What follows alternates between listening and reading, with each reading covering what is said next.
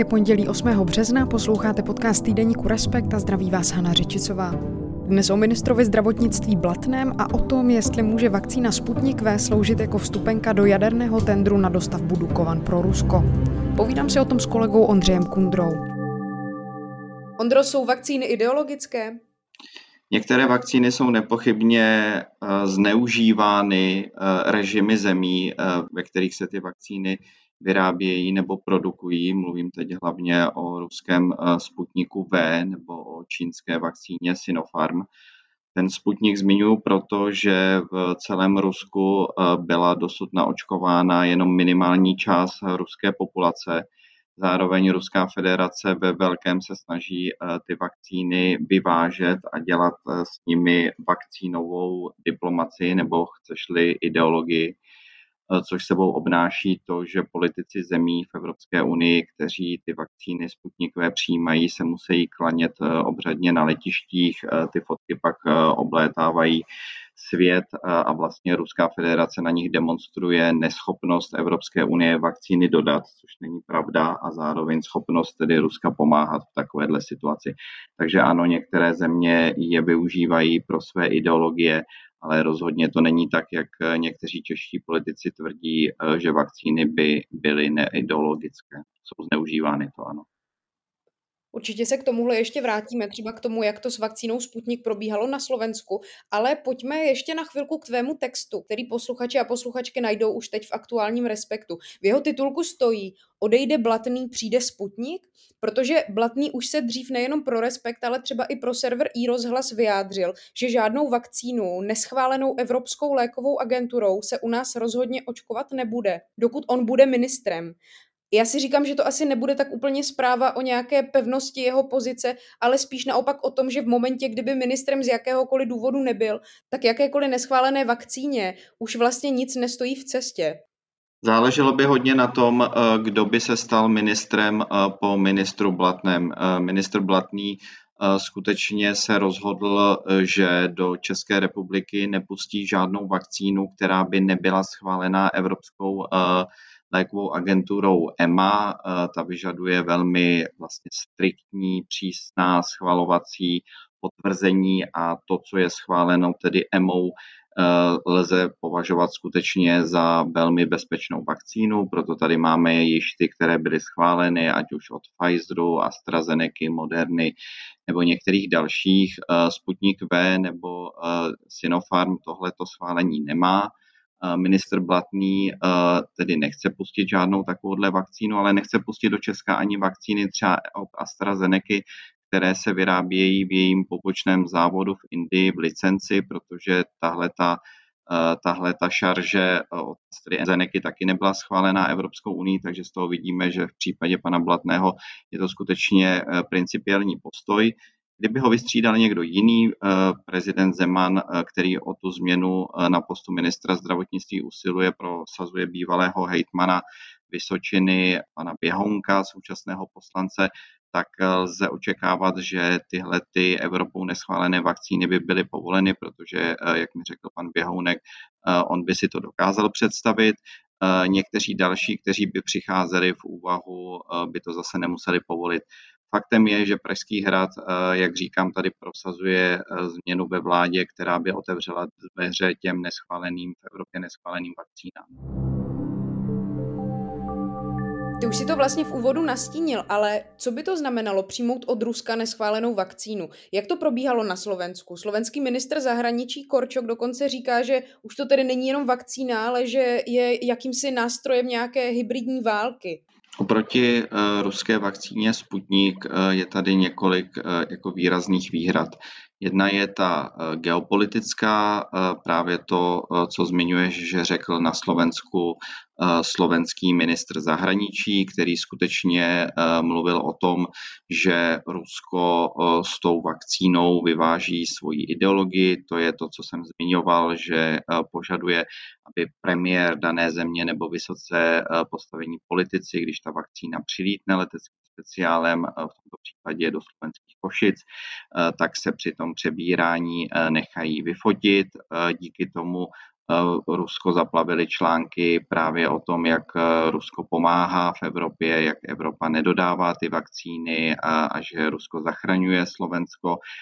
Bylo to i různě jako v evropském tisku, ty fotky se šíří, takže má to tuhle tu dimenzi vlastně hybridní války, kdy Rusko dlouhodobě se snaží eh, označovat Evropskou unii jako chaotickou, neschopnou instituci, která nechává svoje členské státy na holičkách, když mají problém. Takže eh, skrze vakcínu Rusko dělá politiku. Eh, ale ta druhá část výhrad je, řekněme, odborná, vlastně lékařská, také jsem mluvil minulý e, týden e, s expertem e, na vakcíny panem Grubhoferem, který vlastně zmiňoval, že v případě, že ta ruská vakcína ještě nebyla schválená tou Evropskou lékovou agenturou, nemáme dostatečné množství dokumentů o tom, jak je vyráběna.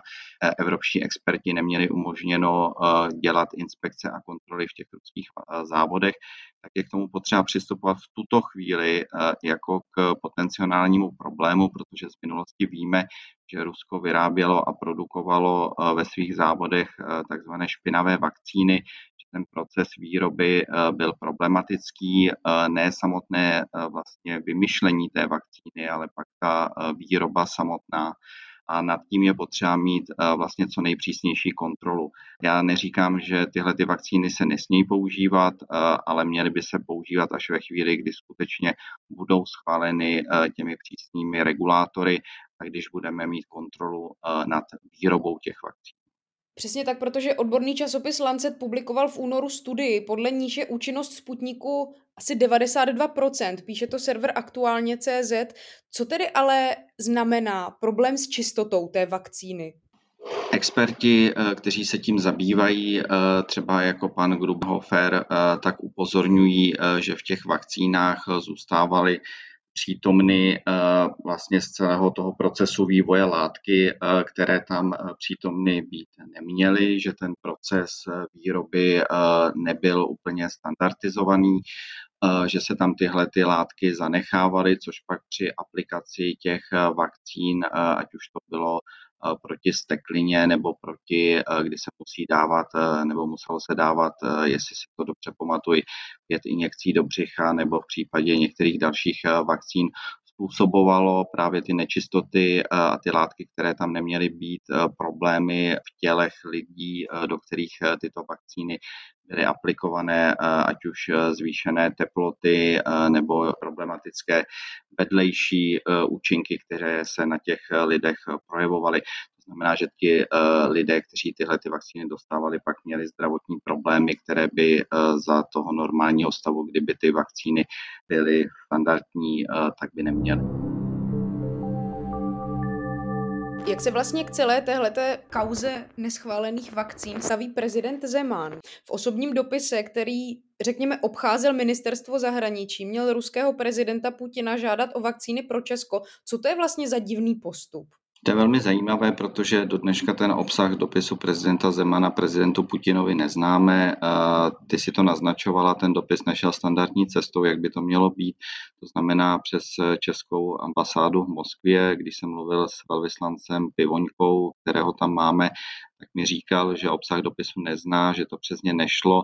Ten dopis šel přes eh, ruskou ambasádu v Praze rovnou do Kremlu, eh, takže nikdo neví vlastně přesně, eh, co prezident Zeman prezidentu Putinovi psal, o jaké množství vakcín ho případně žádal, jestli ho nežádal ještě o něco jiného, jestli z toho nevyplývají nějaké jiné nepříznivé věci pro Českou republiku. Část analytiků, bezpečnostních analytiků si tuhle aktivitu hradu zasazuje do širšího kontextu a tím je, že v případě, že by Rusko dodalo do České republiky Sputnik V, ať už to množství by bylo jakékoliv, klidně i malé, tak by mu to mohlo do budoucna pomoct v daleko jako větší operaci a to je snaha získat dostavbu jaderné elektrárny Dukovany, což je největší geopolitická zakázka v moderní historii České republiky. Ruská federace by mohla argumentovat, podívejte, my jsme vám pomohli, když jste měli eh, epidemickou krizi, my jsme sem ty vakcíny dodali, a tohle to by mohlo zlepšit vlastně její reputační pověst, protože část lidí upozorňuje, že přítomnost ruského Rosatomu v této jaderné zakázce je bezpečnostní riziko. Jak zároveň víme, prezident Zeman dlouhodobě prosazuje, aby Rosatom dostavil jadernou elektrárnu Dukovany, čili on by mohl v případě Sputniku V uvažovat tímhletím strategickým způsobem, který jsem tady načrtnul. No a myslíš si, že tohle může být přesně ten důvod? Myslíš si, že tohle se může uskutečnit? Myslím si, že tohle to může prezident Zeman eh, skutečně zamýšlet, protože když si to rozebereme eh, ještě víc detailně, tak eh, musíme zmínit, že prezident prosazoval nejenom výměnu na postu ministra zdravotnictví, který brání právě dovozu neschválených ruských vakcín do České republiky, ale zároveň prosazuje a chtěl po premiéru Babišovi i změnu na postu ministra zahraničí, který zastává Tomáš Petříček který zase ve vládě dlouhodobě brání a vystupuje proti tomu, aby jadernou elektrárnu Dukovany rozšiřoval ruský Rosatom. Jak jsem zjistil, tak minulý týden kvůli tomu psal ministru průmyslu Havlíčkovi právě apeloval na něj, ať celou tu zakázku vezme ještě do vlády a ať, jí, ať se neobrací dopisem na Čes, aby již tu zakázku i s Rosatomem spustil. To znamená, prezident Zeman prosazuje dvě věci, které spolu mohou eh, poměrně úzce souviset. V obou dvou těch případech eh, usiluje o změny, které, kdyby se povedly, tak eh, jasně vyhovují zájmům Ruské federace a prezidentu Vladimíru Putinovi, takže je potřeba tyhle ty jeho kroky vlastně analyzovat v těch souvislostech, že celé to může směřovat dlouhodobě k tomu, aby se zlepšila pozice Rosatomu právě v případě jaderné eh, zakázky v Dukovanech. Eh, prezident Zeman eh, je hráč, který dokáže dělat jako tahy na dlouhou dobu dopředu a myslím si, že v tomhle směru před sebou rozhodně nemá malé cíle. Když se ještě na chvilku vrátíme zpátky k ministrovi Blatnému, je stále důvěryhodný, pokud vlastně vůbec někdy důvěryhodný byl? Protože včera v otázkách Václava Moravce řekl, že třeba o nákupu léku Ivermectinu se dozvěděl z médií, nebo že rezignuje, kdyby se z poradního týmu mělo stát nějaké paralelní ministerstvo. Myslím si, že ministr Blatný může o let čem nevědět jako jakýkoliv jiný člen vlády nebo někdo, kdo tady pracuje ve vysokých patrech eh, administrativy protože prostě premiér eh, Andrej Babiš eh, tuhle tu zemi eh, řídí svým způsobem mikromanagementu, kdy o řadě věcí rozhoduje vlastně podle toho, jak on zrovna uváží, nebo podle toho, s kým o té dané problematice mluví naposledy. Ostatně kolegyně Ivana Svobodová to popisuje v jiném článku v Novém Respektu, vlastně takový příběh toho, jak se tady vlastně dělali důležitá, důležitá rozhodnutí a jak do toho chaoticky vstupoval premiér Andrej Babiš. Takže co se týká Invermectinu, toho léku, tak si dokážu dost dobře představit, že vlastně ministr Blatný eh, o tom nemusel být informovaný. Eh, jak říká premiér Babiš, to považuje za důležitou věc, tenhle ten lék. Ve chvíli, kdy v České republice pod jeho vládou zemřelo eh, více než 20 tisíc lidí, potřeboval ukázat nějaký úspěch a jednou z těch cest, kterou se chtěl premiér vydat, byla právě snaha získat nějaké léky, na jejichž dovežení by mohl demonstrovat, že se snaží, že pracuje na maximum, že vlastně on jediný se snaží tady tu krizi nějakým způsobem zvrátit do nějaké míry. Já neříkám, že ten lék by byla úplně jako špatná věc, ale spíš bych to bral jako nějaký zase jeho marketingový produkt posledních dnech to vypadá, že Blatný zcela změnil postoj k situaci. V reakci na prohlášení prezidenta, že by si měl jít odpočinout a že vypadá strašně strhaně, teď ostentativně předvádí, jak se cítí skvěle. Jak tady tomuhle rozumí, že to taková jeho labutí píseň nebo nějaká poslední snaha zachránit svou pozici, která asi podle toho, co jsme si tady před chvíli řekli, je vlastně docela ohrožená? Pozice ministra Blatného určitě není jako doví jak pevná. Ten jeho vztah s premiérem Andrejem Babišem není zrovna idylický. Andrej Babiš ministru Blatnému vytýká, že je obklopený spolupracovníky, kteří neodvádějí z pohledu premiéra dostatečné výkony. Mohli jsme vidět v těch minulých dnech a týdnech celou řadu personálních změn, kdy odešel náměstek Alexi Šedo, končí hlavní hygienička Jarmila Rážová, skončil národní koordinátor pro očkování Zdeněk Blahut a premiér to považuje za nedostatečné, chce ještě další výměny, ale zároveň vidíme, že ministr Blatný jako by ho polila živá voda Někdy se to stává v těch mezilidských stazích, když eh, vás někdo chce skopnout, eh, takže se zapřete a řeknete si a justné a postavím se proti tomu a kašlu už na všechno a teď si to budu dělat po svém. Takovýhle pocit eh, mám z ministra Blatného, když ho sleduji po tom vystoupení prezidenta Zemana na primě, kdy právě pana ministra Blatného v podstatě prezident odepsal a řekl, že už je vyhořelý a že by tam měl přijít někdo jiný a že se utopil v bažině, tak o téhle té chvíle jako poprvé ve svém úřadě minister Blatný vlastně působí jako nějaký politik, který má vlastně energii, chuť něco dělat. Je vidět, že si to hodně teď jede na sebe a prosazuje si a říká si věci tak, jak si myslí, proto se třeba dostal do sporu premiérem ohledně toho léku, o kterém jsme mluvili, Invermectin, eh, který chce premiér, ale minister Platný zároveň eh, říká, že on by ho nedoporučil a že si myslí, že tohle to eh, není dobrá cesta. Je možné, že tyhle ty kroky dělá už proto, protože ví, že dříve či později jako v tomhle úřadu skončí, tak aby si mohl říci, prosazoval jsem to, co jsem já sám považoval za důležité.